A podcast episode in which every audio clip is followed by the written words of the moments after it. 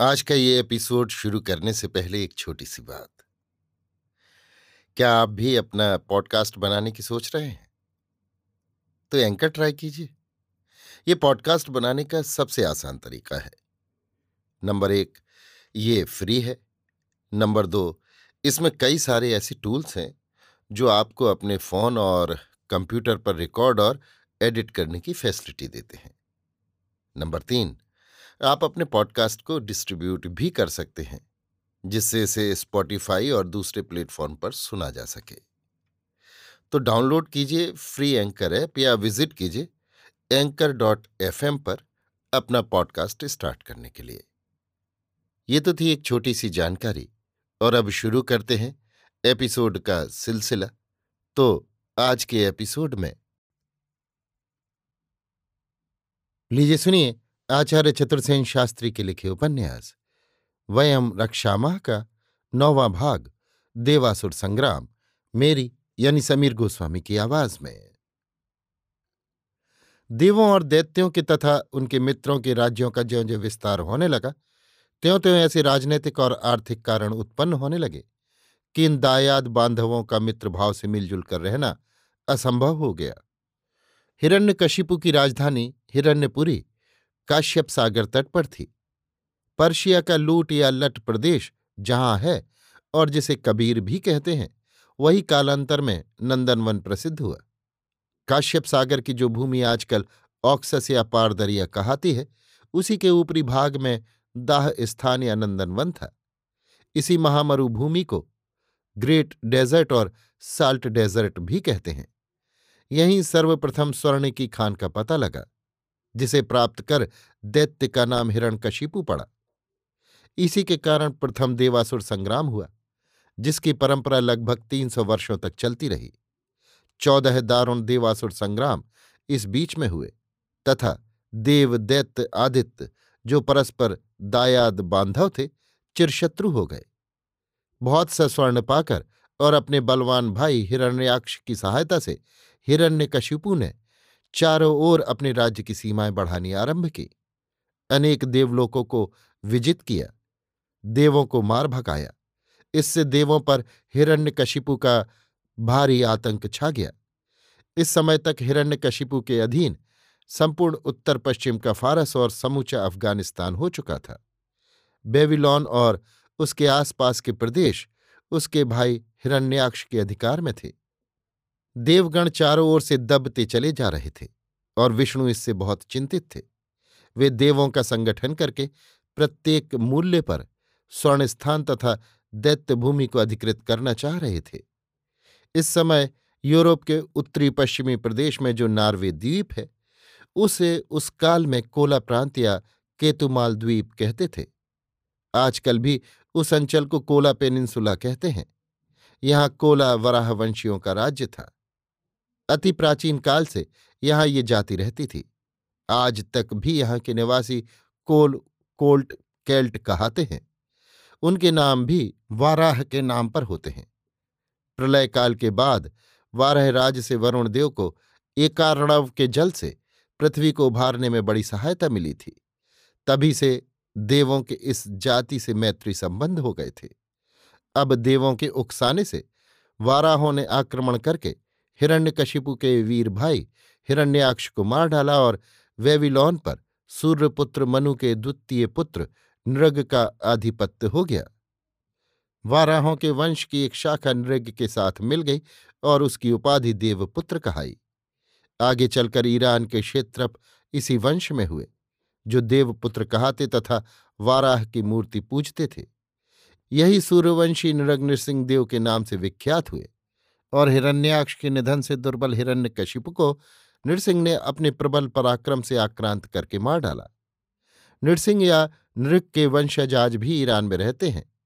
वे Negrito कहाते हैं। नृसिंह के सैन्य संचालन के शिलाचित्र और शिलालेख लुलवी और वेविलोनिया प्रांत में मिले हैं।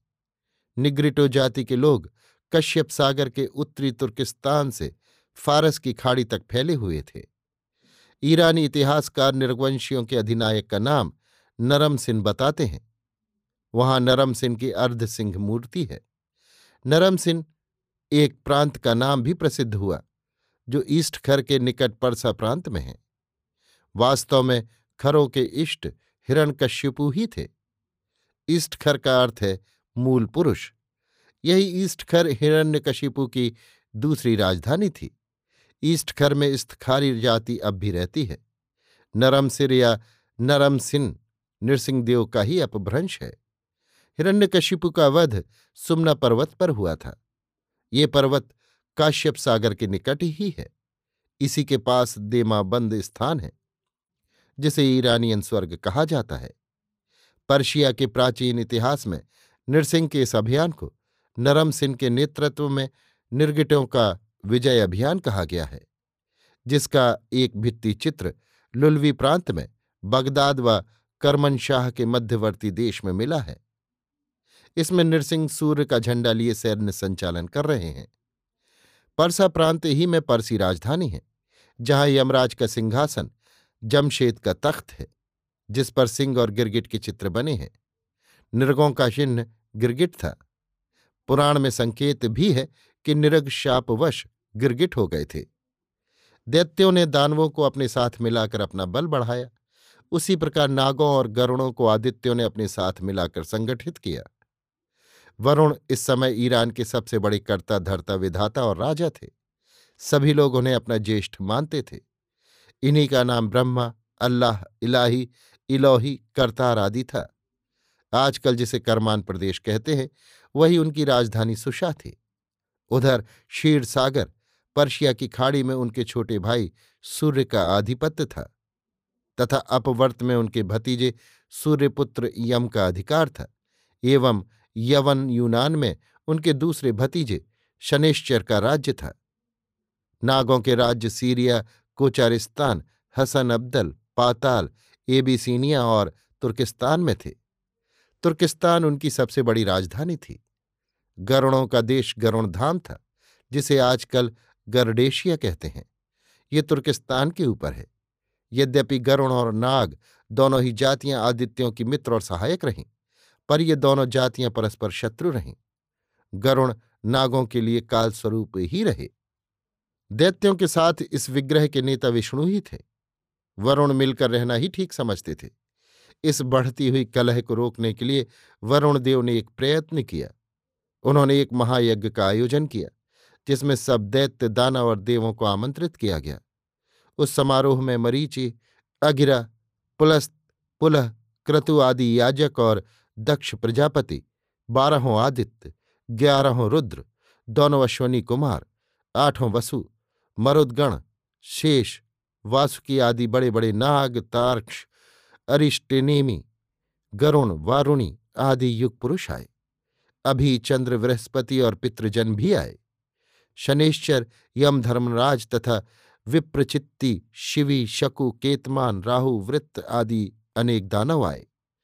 यहाँ देव दैत्यों में राज्य लक्ष्मी के संबंध में बहुत कुछ विवाद हुआ। दैत्यों ने कहा, हमारा अपराध नहीं है। देवों ने हम पर अन्याय से आक्रमण किया और हमारी स्वर्ण लक्ष्मी छीन ली है। हमारे छोटे भाई होने पर भी देवों ने दैत्यों का रक्त बहाया है। ये सदैव हमसे अपमानित होते और मारे जाते रहेंगे। परंतु आप हमारे सबके पितामह हैं। आपके यज्ञ में हम चुपचाप यज्ञ को देखेंगे। देवों से विग्रह नहीं करेंगे। यज्ञ समाप्त होने पर स्वर्ण लक्ष्मी के विषय में हमारा देवों से विरोध विग्रह होगा। अभी हमें आप आज्ञा कीजिए कि यज्ञ में हम क्या सेवा करें। अपने कर्तव्य को निर्णय करने में हम समर्थ हैं, स्वतंत्र हैं। दैत्यों की ये गर्वीले तथा रोषपूर्ण शब्दों को सुनकर विष्णु ने रुद्र से सलाह ली। तब रुद्र ने कहा, इस समय आप चुप रहें। ये सब दैत्य ब्रह्मा वरुण के निमंत्रित हैं। हमारे बांधव हैं। इस समय आप कुछ बोलेंगे तो ये क्रुद्ध हो सकते हैं। आपने इनकी लक्ष्मी हरण की है, अतः इन्हें क्रुद्ध करना उचित नहीं है। यज्ञ की समाप्ति पर युद्ध, विग्रह या संधि जो कुछ होगा, देखा जाएगा। वरुण ने भी दैत्यों को समझा बुझाकर शांत किया और कहा, देवों के साथ विरोध भावना त्याग दो और मित्र भाव से यज्ञ में भाग लो। दैत्यों ने कहा, देव हमारे छोटे भाई हैं। उन्हें यहाँ हमारी ओर से कोई भय नहीं है। आप अपना यज्ञ संपन्न कीजिए। अंततः बहुत वाद विवाद के बाद दैत्यों के नेता हिरण्यकशिपु के पुत्र प्रहलाद से देवों की संधि हुई। विष्णु ने वचन दिया कि अब दैत्यों का रक्त पृथ्वी पर नहीं गिरेगा। इसके बाद प्रहलाद ने भी विष्णु को मित्रता का वचन दिया। इस प्रकार देवों और दैत्यों में एक बार संधि हो गई। अभी आप सुन रहे थे आचार्य चतुर्सेन शास्त्री के लिखे उपन्यास, वयम रक्षा मह का नौवा भाग, देवासुर संग्राम, मेरी यानी समीर गोस्वामी की आवाज़ में।